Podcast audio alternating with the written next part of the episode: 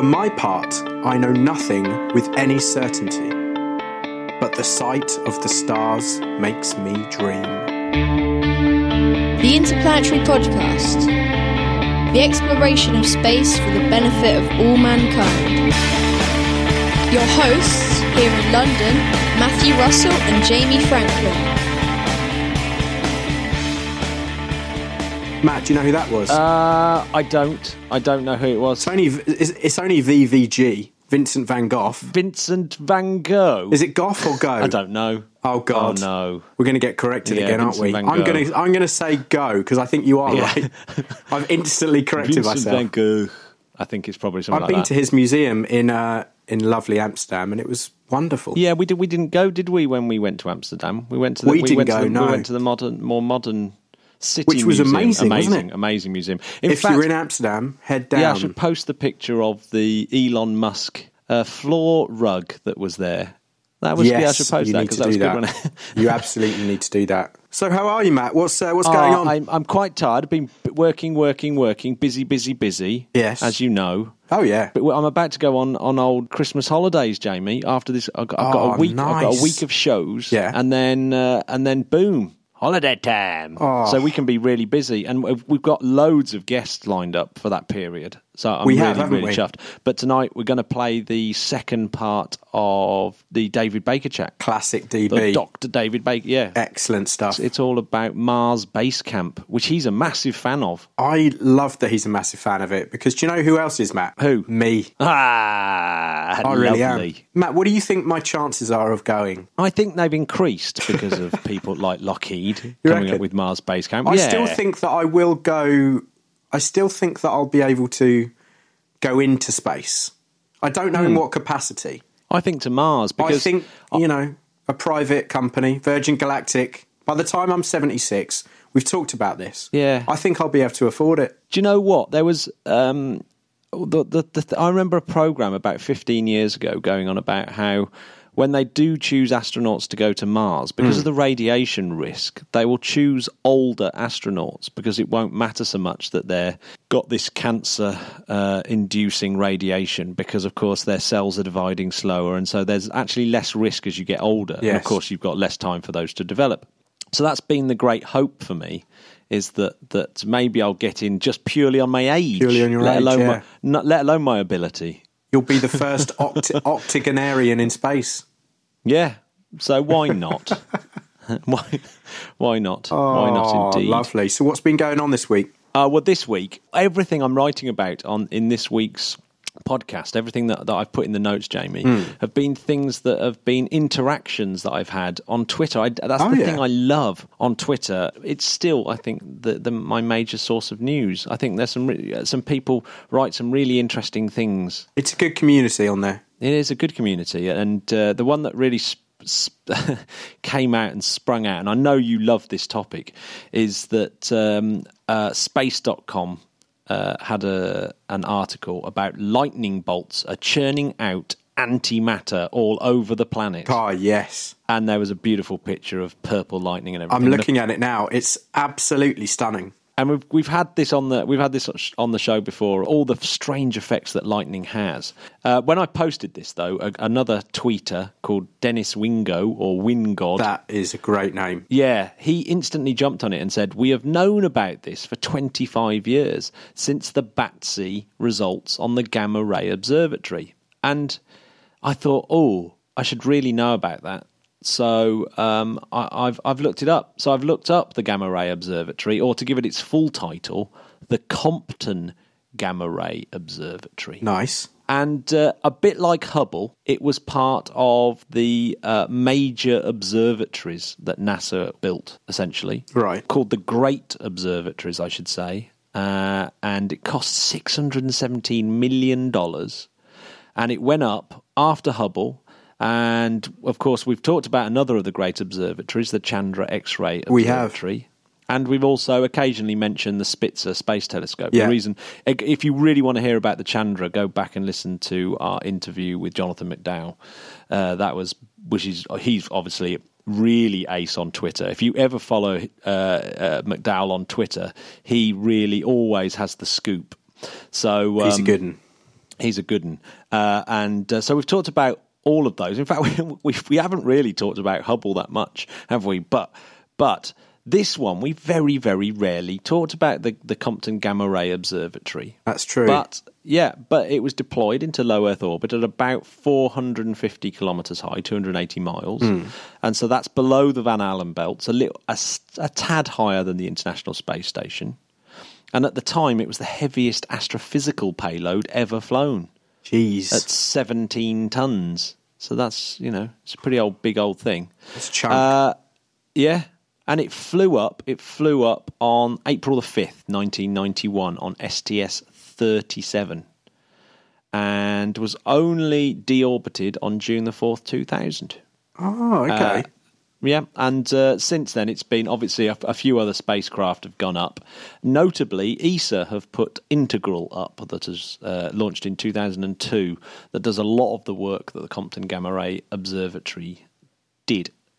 But it had four instruments on board, and one of them was the BATSE, which is what Wingod uh, mentioned in his post. So BATSE uh, looked out for, in fact, it st- stands for the Burst and Transient Source Experiment. Jesus. So it's so it's looking for gamma ray bursts. Matt, that's not your average experiment. No. well, it's there's four non-average experiments: BATSE, Egret, Comptel, and OSSE, uh, all doing different things. Right. But BATSE had this strange thing: it was looking for gamma ray bursts, and uh, it, it it would find quite a few bursts per day, approximately two thousand seven hundred each day. Uh, and it showed for the first time definitively that all these gamma ray bursts were originating in very, very distant galaxies and not in the Milky Way. So they must have been enormously energetic. So the, the work it did was incredi- incredibly important.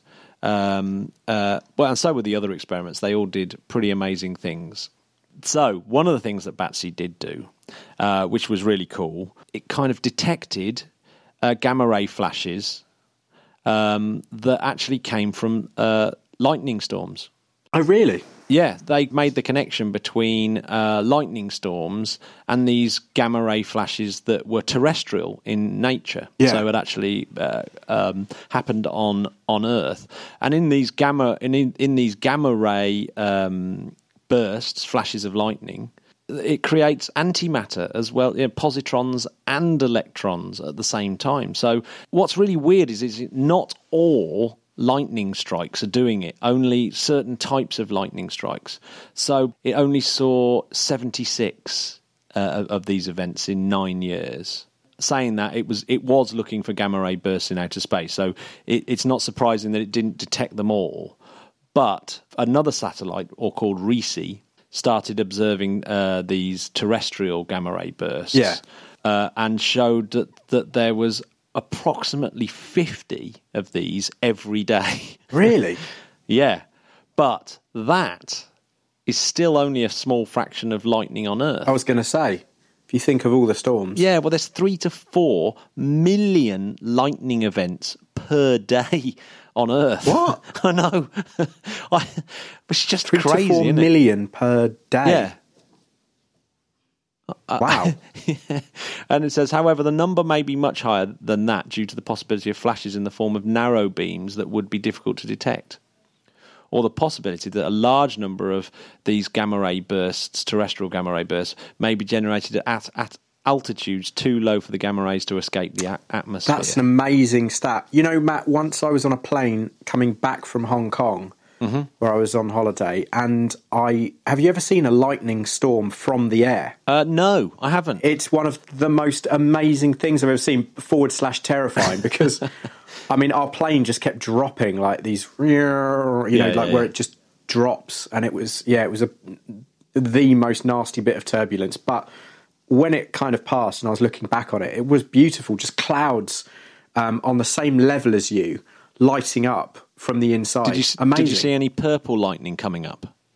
That would have been. I didn't amazing. see any purple lightning. No, No, that, that, I mean that that's No. just the that's the greatest. Imagine getting a photo of that. No, I've, I've, I've I have been above a lightning storm. I was in um, oh Mallorca, and I'd climbed a, a pretty Yeah. high hill mountain up to go to see a monastery, and I could look down into the town of Inca. And I was above a lightning storm that was over the town of Inca, which looked absolutely Wow. incredible. Yeah, it looked amazing. So yeah, I, I've been above it, but not in a plane. You didn't go and take cover under a tree, did you, Matt? No, well, no, I was above it. It was beautiful sunshine Oh. at, the, at the top of this, um, at, the, at the top of the mountain. It was beautiful, but and I'd and I'd literally had the greatest lamb meal I'd ever had in my life, like slow Wow. cooked lamb in a farmhouse cooked by the the little old lady farmer halfway up this mountain in Mallorca. Thoroughly recommend And it. did, and did you get to meet the monks? No, it was an it was an old ruin of a monastery at the top there. Oh, Yeah. I was hoping someone would give you some life advice that would just set you on your way, Matt. Uh, yeah, yeah. No, I no, no. I got no advice whatsoever, other than Not, not that you're, not that you'll get that from a monk. Maybe you will. No, I I don't don't know. know. They might tell me to slow my Yeah. life down. And Matt, why haven't you eaten Matt, today? I have foreseen that you need to start a podcast that will change the very revolution of space and time. Open your mind. It's a very creepy monk just there. Just there. So what else has been happening? Well, what else has been happening? So we can have a few news stories if you like. oh, yes, please. The one news story that, that I was absolutely gutted about when we finished last week's uh, podcast. Oh, I know what you're going to say. Mad Mike. And oh, I his- really and his wanted him rocket. to go up. You know, because we didn't do launches of the week last week, and of course we should have done that one. So I know that the government stopped this, but are they stopping it full stop? Are they not letting him launch? Or are they just stopping it? Because can't he just go to a different location? Or will he just do it anyway? No, he, he could do it anyway, but I imagine they're they're stopping it um, because it's just downright dangerous. It was completely dangerous, yeah. like just you know, you can't just go and do things that you're quite likely to die doing. You know, Yeah. not in, not in the not in the not in the modern world. You might be able to go. And I do don't it wish him any harm, but I'm more worried about him d- endangering other people Well, and, than killing himself to prove the earth is flat. what I don't understand is it only goes 1,800 feet in the air. Hmm. So surely that's not as high as some tall buildings, is it? But then, presumably, isn't that his master plan that he's going to go up and go, no, it's flat. I didn't see the globe. It's just really weird. I mean, the whole thing's idiotic to say the least, but Embarrassing, isn't it? but it would have been quite funny had he have done it. but I would have absolutely have loved it. but of course, I suppose him being shut down is going to be um, is going to be you know just feed the conspiracy theory, isn't it? In fact, Hey, maybe Matt, did even you, did it on Did you see online? Um, there was a, a wonderful conversation with Musk, drink, and uh, he put up a, a tweet that said, "Why is there no flat Mars society?" and um, I thought that was great. And, and and actually, then he started to get into a conversation with the Flat Earth Society, and it was and it's such a great read. I implore you to to go and hunt down uh, a few tweets ago from from from old Musk. And, uh, and check out the conversation he had with the Flat Earth Society. It's brilliant. Oh, I, I'm de- I am definitely going. They are. Do tell you what, Matt. They are nothing if not tenacious. But what a great tweet! Yeah, no, totally. I tell you what else happened in the in the week. Go on. Uh, to do with launches, which is pretty bad for the Russians. Oh yeah, Yeah, the Russian government uh, were launching a Soyuz with their Russian. Anatoly Zak. well, Anatoly Zak, who is a friend of Dr. David Baker's, they've they've written stuff together. That he's he's kind of basically the Russian Russian equivalent of David. Um, uh, he actually, yeah, on his website, a possible reason why this catastrophe may have happened.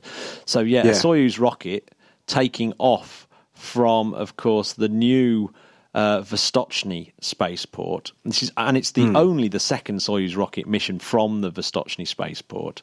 Uh, and as we know, Vostochny spaceport was the one where Putin came down and everyone got the sack and probably ended up in some terrible uh, work camp out in Siberia because it was all behind schedule and everything. So it's, it's That's right. highly controversial in the first place.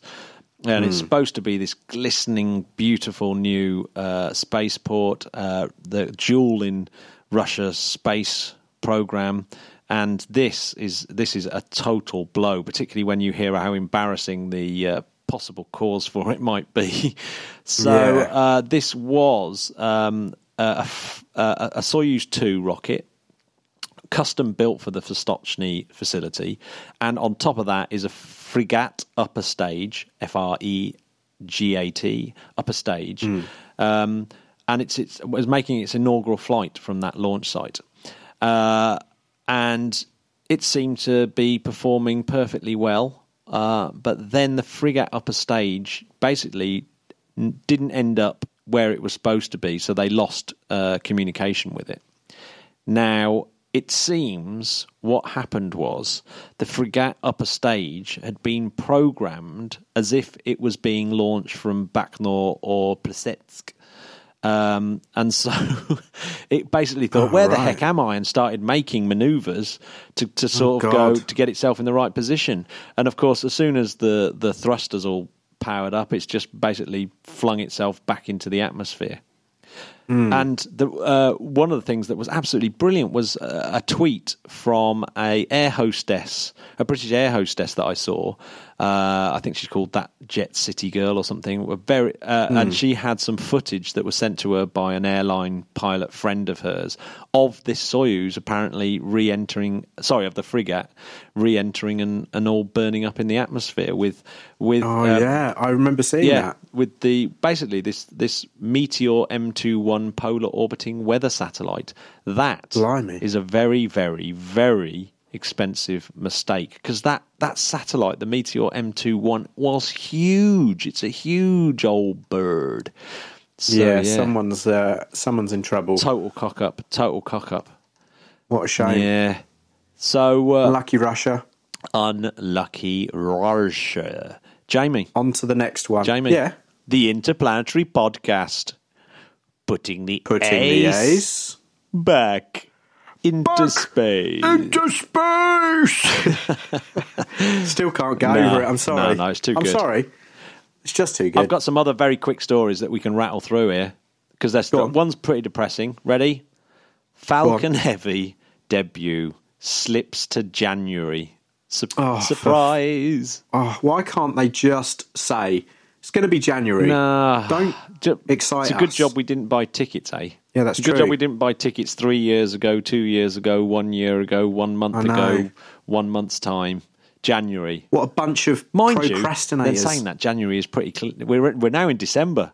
January is pretty near. So, Pinch punch first of the month. Ow! Sorry about that. uh, and one of our favourites, old Rocket Lab. Oh yeah. They're gearing up to have another launch from New Zealand in December, so soon. Oh, so that so that's one for us and old Bob Richards to look out for. yes. Orbital ATK stockholders approve merger with Northrop Grumman. So that's a big move in the old um, space hardware industry. So that's big. One that I'm not familiar with Oh, come on. Or bothered about. sorry, man. I'm sorry, but I'm just not. Come on. Give me something spicy. Give you something spicy? Well, it was 50 Yeah. years ago that Jocelyn Bell discovered pulsars. And now you're Yeah, talking. and basically, that changed our entire view of the universe. See, Matt, that do you see the difference there? Yeah, no. To be fair, and Jocelyn Bell, what an absolute legend! What an, It's all about JB. it is all about JB, and a lot, you know, bit of an unsung hero in many ways. But that's, I think, thankfully to kind of revisionist history, she's becoming Hmm. more and more famous and getting the recognition she deserves. I mean, who cares Matt. about Nobel prizes?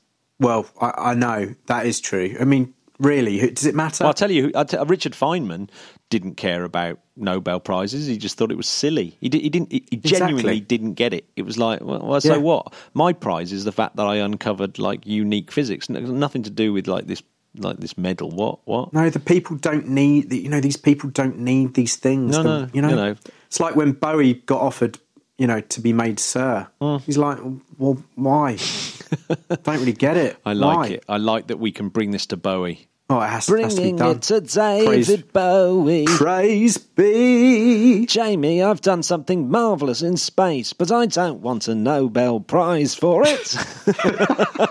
That's scarily oh, good, Oh, Matthew. thanks. Well done, Matt. The UK space launch program receives 50 million boost in government's industrial strategy. That's got to be good news. No, yeah. So this is all linked in with with uh, yeah the, the the UK Space Agency are trying to push for a, a kind of yeah native launch uh, facility. Yeah. So that's that's that's that's really good news that, that it's become part of the government's industrial, you know, overall industrial strategy. So another fifty mm. million quid towards maybe the UK recovering its ability to launch things into space, yeah, which will be a first be and, and never to be yeah. repeated. Uh, we got in there and then we came out again. So there we go. Exactly. Awesome. Exactly. Do you, know, do you know, I was going to talk about Mary Sherman Morgan, but we just don't have time, do we? We just don't have time. Shall, we've got D, we've got part two DB coming yeah, we've got, so so shall we listen to uh, David Baker now, and then when we finish that, we'll have a great space fact for you. We need a space fact. So it could day at David Baker. The Interplanetary Podcast is alive! And NASA's not going to pay Elon Musk to develop SpaceX products to preempt something they've already spent billions of dollars on themselves. Because uh, on the surface, obviously, all the, all the space geeks, I guess, would kind of look at SLS in particular and just cons- sort of perceive it as being a continual delay. And a lot of people, of course, have been blaming NASA for the delays in the mm. SpaceX and Boeing manned mm, programs mm, as well. That's right, yes. And, and I think one of the problems has been with a lot of those competing contenders is the fact that it has been reliant on NASA money going through. And Congress controls NASA's purse strings. And it has to be said that because Congress itself had ordered up this huge SLS slash Orion, that they were not totally enamored about a lot of government money also going to subsidize these commercial contenders because they were paying for two space programs, essentially. And and mm. while the economic argument was self evidently positive in the value that these commercial contractors have, because right at the end of the process, the bill is cheaper than it would be had it been developed in house by NASA. But NASA has has subsidized at the behest of the government who controls NASA funding. I mean, this, this is something that, that really is, is often forgotten. The fact that NASA uh, can, can only get what it can argue for taken out of the national coffers. And, and the most important hmm. thing mm. on that is that it has to be demonstrated that its investment in the commercial contractors is actually saving the taxpayer money. And it's worked like that so far. But none of these commercial contenders, um, Orbital ATK with Cygnus and SpaceX with Dragon, and SpaceX with the Falcon launch system, all of those have come off the back of commercial money that has come from the government. And none of these people, they may very well be very wealthy billionaires, but you're going into a whole different wealth band which is outside the capabilities of any single individual. I don't know, probably Bill Gates has enough money, but but very few people indeed who who would not. And there are few um, investment opportunities that that very very high priced and and extremely effective accountants would advise Elon Musk to put the tens of billions which is required to get a Mars mission off NASA, and the American taxpayer certainly isn't going to pay Elon Musk tens of billions of dollars to do this, and he's never developed anything yet which has not been subsidized wow. by the American yeah, taxpayer. That's an extremely good point. And, and, and so there is a limit, which is why these others are being more conservative. And Jeff Bezos is not talking about manned missions to Mars except as providing the services.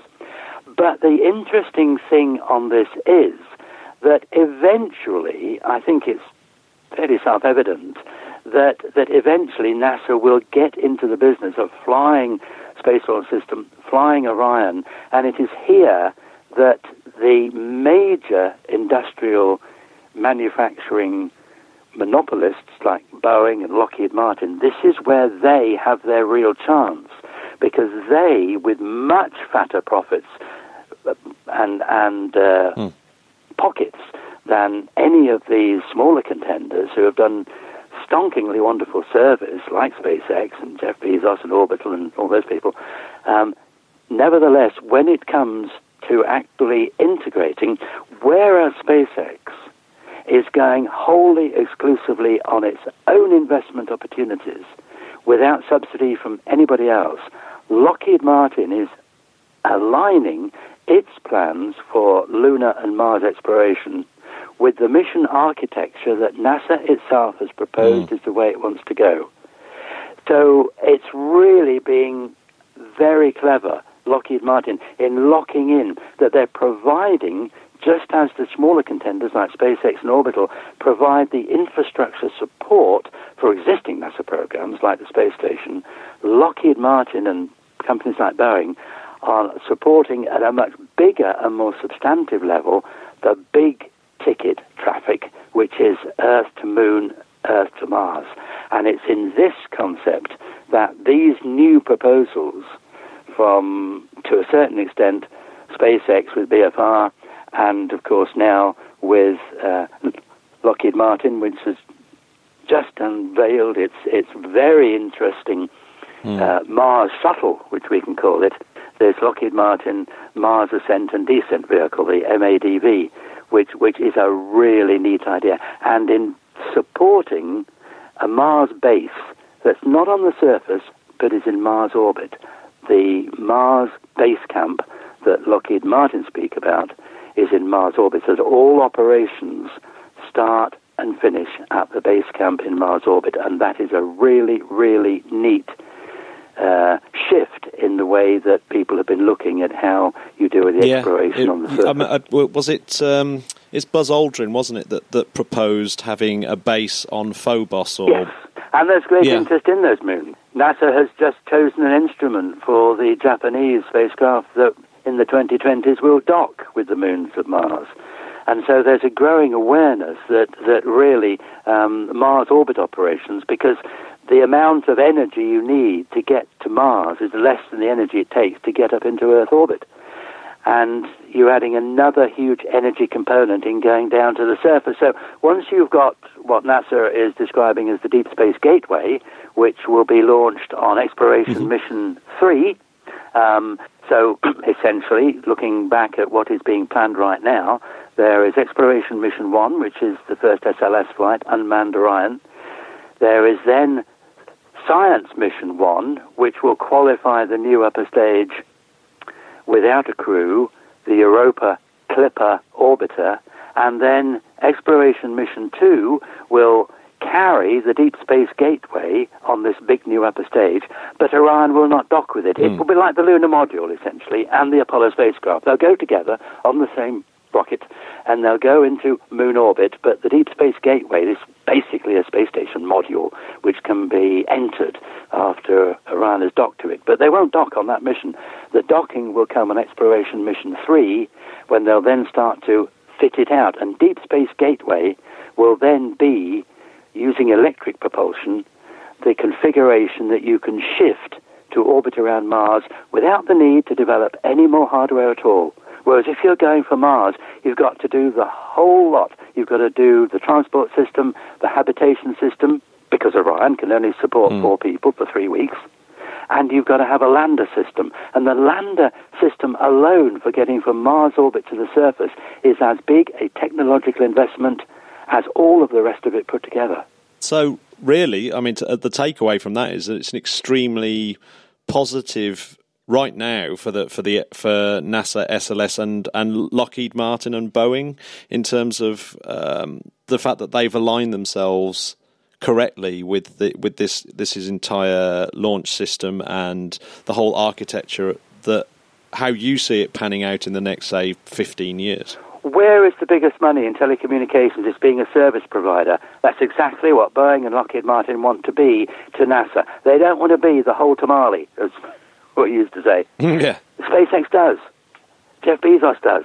Although they're beginning now to line up and say, well, we can be the heavy lifters supporting the infrastructure that's needed, the logistical supply. And I think, I think the default position is going to be we are going to need these SpaceX's and Orbitals and Jeff Bezos and all these new operations. We're really going to be reliant on them to provide the logistical uh, replenishment for the infrastructure that will be mainstreamed by the American taxpayer through NASA on the SLS, Orion, Deep Space Gateway, and the Mars Base Camp. And, and I see that while the big manufacturers like Lockheed Martin, which is building Orion anyway, along with the European Space Agency that's building the service module for Orion.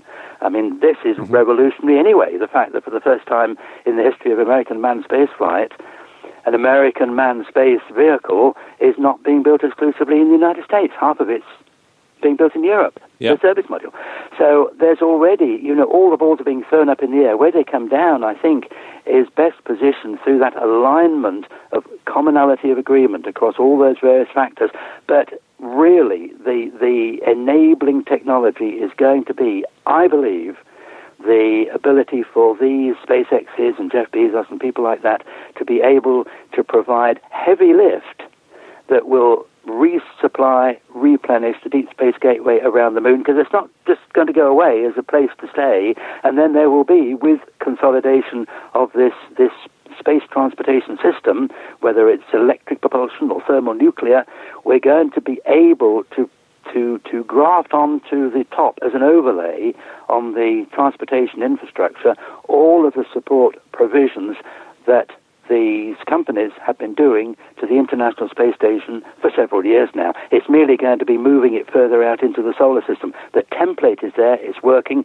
Now, although they've been subsidized by government, they're up and running on low contract prices, doing it much cheaper than NASA, but NASA is best fitted for this this uh, big heavy lift role with these big mega mission objectives. And I think where people once before said new space is the future, old space has had it, uh, that, that they missed the point that in fact it's a convergence of the two, and each needs the other, and neither can work without its opposite. But as a completely different point, yes. where do where do China uh, and other space nations fit into this? Uh, I mean, mm. I, I, can see that Russia is, has already made an agreement with America and yes. helping out with the deep yes. deep space gateway.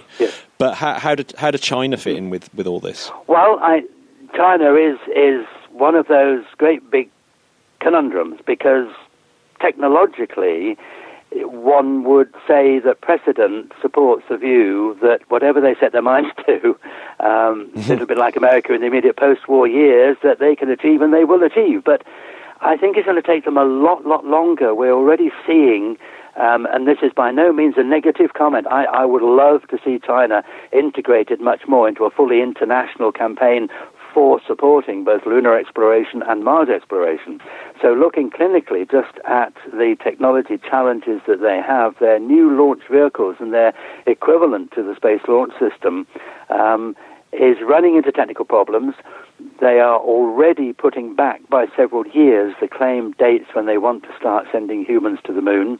And I think they're going to be suffering the same kind of problems that I think any new aspirant spacefaring nation has in that you can spear off doing individual spectacular missions, but when it comes to supporting a very, very big program with a lot of sustained infrastructure, it takes a lot longer to do it. NASA found that to its great, great cost when it staggered and, and limped its way toward the development of a big international space station.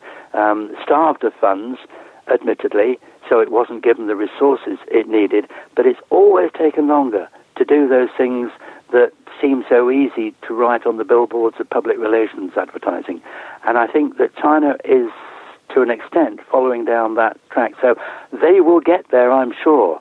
How much they want to achieve in the long term will depend on how effectively it fits in with their national program of development. And one of the interesting things is instead of looking up the lane, down the road from a space centric perspective, if you turn the whole issue its other way up and look down upon the investments that China is making across the board.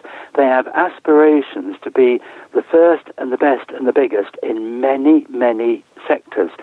They are putting two and a half times the amount of money into the world's largest supercomputer chains than the United States is. They're outspending mm. already to the ceiling of their investment capabilities, and they are the world's largest detonation, remember, their whole economic strength is built on debt processing. Mm. They have taken almost all of American dollar debt and are processing operations through that as part of the big international financial networks.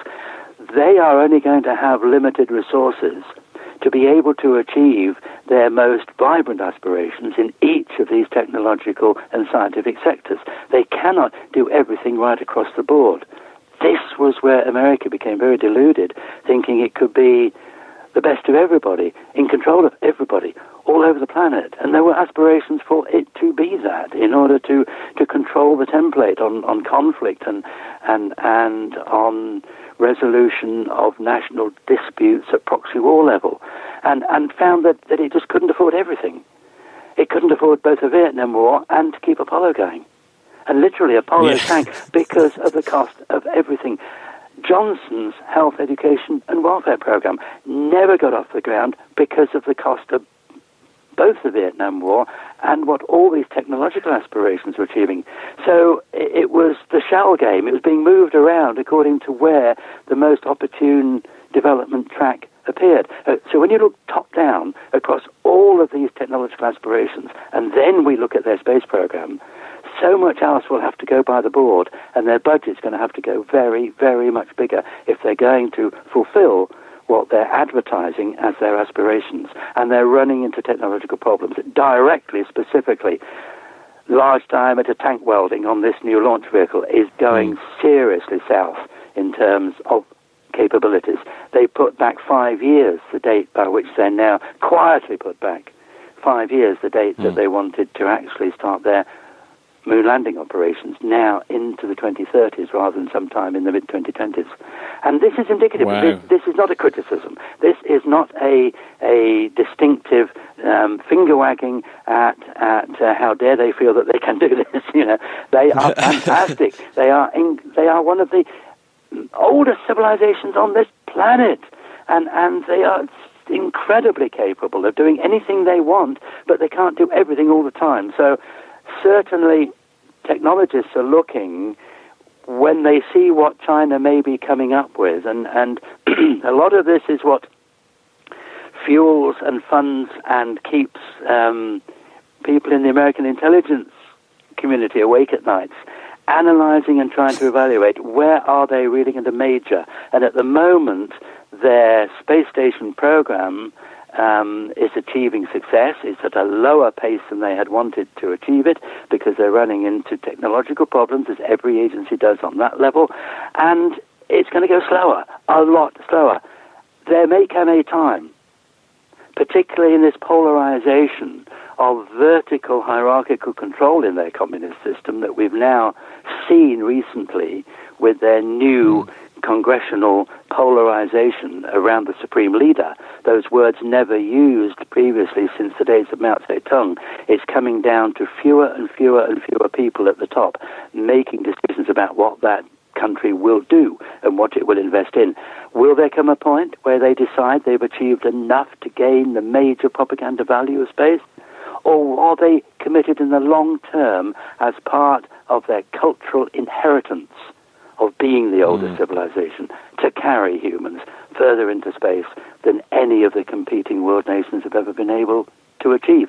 $64,000 question, nobody knows. So I think that's very important when we look and try to assess China's role. It's very easy to get monopolar vision and just think space, rockets, launchers, astronauts, and objectives. Yeah. But how is it going to be paid for? This is what has kept NASA's budget flatlined for 10 years the fact that that reality check has been the very reason why now we are not on Mars and why yet we are probably seven years away from the first manned flight of an Orion.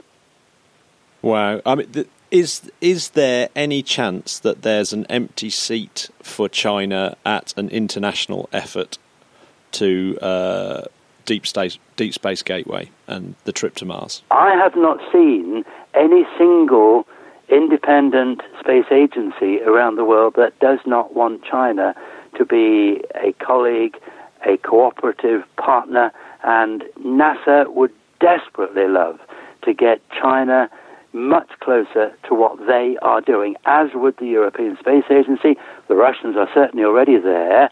But of course, we have a political structure which tends to take a different view.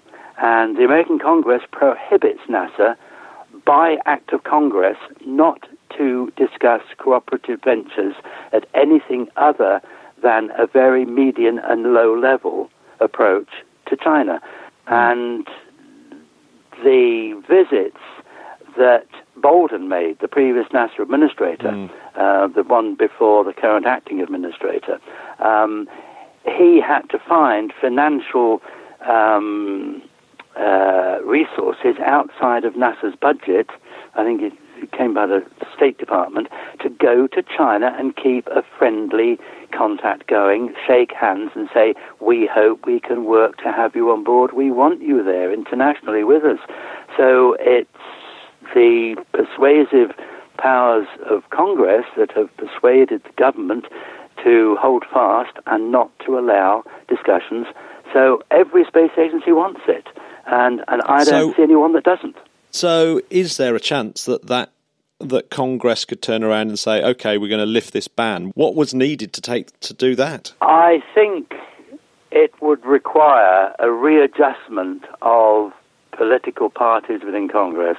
Um, it's been almost centuries since, and there are not too many of those in American history, but but it's been a very long time since we since we had such tight balancing of both the Republican and the Democratic parties, and there is consensus across the political divide for many of the government programs in the United States, and the majority of congressmen and women um, for years now have, on average, represented 75 to 80 percent of those are dreadfully accusatory when it comes to China's human rights, and they keep on um, repeating this mantra that until China significantly changes the way it treats people and it treats countries and organizations involved with, and Tibet and places like that, that it's not going to allow this to carry on, and that these discussions can be held at low level, but that there must be no dealing and that there must be no working collectively together. And they link human rights directly with approval for conducting these maturing partnerships that are just waiting to happen. And we see it with with ITAR as well. And I think since 9/11, there has been a progressive uh, tightening up of security in the United States. Um, it shows no um, obvious end Abating, to the increasing yeah. strictures which are placed upon it. Um, and uh, we have a situation right now where even um, British and European professional scientists and engineers who are working agreed and funded international ventures with NASA field centers or NASA funded companies in America have to go through the most extraordinary security screening and and and we are in a situation now where no non-US citizen is allowed to go unescorted around any US government facility, NASA included. Yeah, so in short, uh, not very likely. Not very China likely to, in short, uh, but everybody wants it. Yeah, uh, it, it, it's it's almost tragic, isn't it, that we because that would presumably be an incredible boost to human space flight and and uh, exploration of space. Yes, it would. I think it's needed the Chinese have a tremendous contribution to make, and if we isolate, we box them into a corner, and no good comes of that kind of behaviour. No, no, absolutely. I think this is about time we should wrap it up, uh, David. Otherwise, I'll have a super long episode. But but that's gone places where I didn't think we would go, and it's uh, uh, and we've gone pretty much a, a, very zoomed out global view. So thank you very much for uh, well, thank you. Ed- educating me again. Well, no, Matt, it's always very nice talking with you. This the Interplanetary Podcast, putting the ace back into space. We've got some great interviews coming up. Uh, next week's show will have a, a fantastic one. I want you to give me a space fact that will not just blow my mind, but might blow my soul. Yeah. Blow your soul. I had that Yeah. with a cheap pair of shoes. I thought you were going to say it's the name of one of your Oh, albums. well, blow my soul. it does sound like an O- Oasis it's, album. It's a bit of a it? heavy metal album title, actually, I think. Blow my soul. This one's called "Blow Your Soul." Are you mad for it? That's good. Cheers. Okay, space fact time. Here we go. On January the 11th, 2013, the University of Central Lancashire, that's in that's in uh, north, that's up north. In fact, pretty Up- much the accident north. Accent that you were just doing just then, an Oasis That's accent. Um, Yeah. uh, they discovered the huge LQG, Hmm. the huge large quasar group. Oh yeah. which isn't a prog rock band, which but it should be. it's a collect- Yeah, there's twelve of there's twelve of them, um, and each song lasts sixteen the hours. huge, large quasar group. Oh my god, that's genius, isn't it? For for they were huge, but it is huge. I mean, when I tell you it's four billion light years from end to end. Whoa! So at the point at that point, it was the largest structure in the universe. Uh, Jeez. absolutely enormous. Seventy-three quasars, and it spanned 1.6 billion light years in most directions. But this one, four billion light years from end to end. Bear in mind, look, get, get this. So the Milky Way, our galaxy, not our solar system, our galaxy is only 100,000 light years across. So you can imagine that 4 billion light years across is just unimaginably large. In fact, it's so large that it kind of really actually genuinely throws up a, a bit of a, uh, a problem because it violates the assumption uh, that the cosmological principle makes that the universe is essentially homogeneous or homogeneous Yes. uh, when viewed at a sufficiently large scale. So it it kind of is just ridiculously huge. But but Jamie, if you think that hmm. space fact is mind blowing enough, one year. Go on. later, the pesky Americans discovered oh, what have they done now? discovered. In fact, it was Americans and Hungarians just to rub salt in the wound or rub smoked paprika into the wound. They they discovered the Hercules Corona Borealis Great Wall or the Great GRB Wall. Build that wall. Build that wall. And and apparently this thing's twice the size. it's like twice the size. So 8 billion light years from end to end. My God. So yeah. They had to go one better, didn't they? And again, this was, um, I think this was discovered by one of the GROs, the Gamma Ray Observatory's successor, the SWIFT. And it was the SWIFT Gamma Ray Burst mission that discovered this Hercules Corona Borealis Great Wall. So well done, SWIFT. well done. So there's two big things, two very big things out there, Jamie. Do you know what, Matt? Once I went to Alaska, Mm-hmm. just you know, just just hopped over there, just just to swan about for a bit, and um, I, I went into a national park called Denali, very beautiful, and um, I met a, a litter of um, little huskies, Mm-hmm. And uh, one of them was called Swift, and he was my favourite one, Oh. and he had a little name tag on saying Swift. I might put, I might send you the photo to put it up on the blog, Matt. Was another one- so people can go? Ah, Was another one called Spitzer? no, I mean, ace if the unfortunately not. Huskies had been named after really cool satellites. Space or, or just one of them called Borealis. Ah, maybe. Borealis would have been a good name as well. Swift. Yeah, that's true. Swift's a good name for a Yeah. husky, isn't it? Swift, it's a good name. Let's yeah. stick that up. So, Jamie, Yeah, I'll I'll send you the photo. Yeah, let's wrap this one up. Let's wrap this baby up. let's wrap it up. And um, there's something that people do need to do. I, I don't go on about it, but um, if you go over to iTunes. And you sort of give us, you know, five Mm-hmm. Yeah, stars and, yeah. and, and tell us honestly. more. We're not putting words into your mouth, but if you've enjoyed the show that's for free, Mm-hmm. then um, you know maybe leave a, a little review. It will take you how long, Matt? Will it take someone to do that? I reckon it would take maybe two minutes. I reckon it will take two minutes, and it's a, it's your way of saying thanks to us, and it means the world.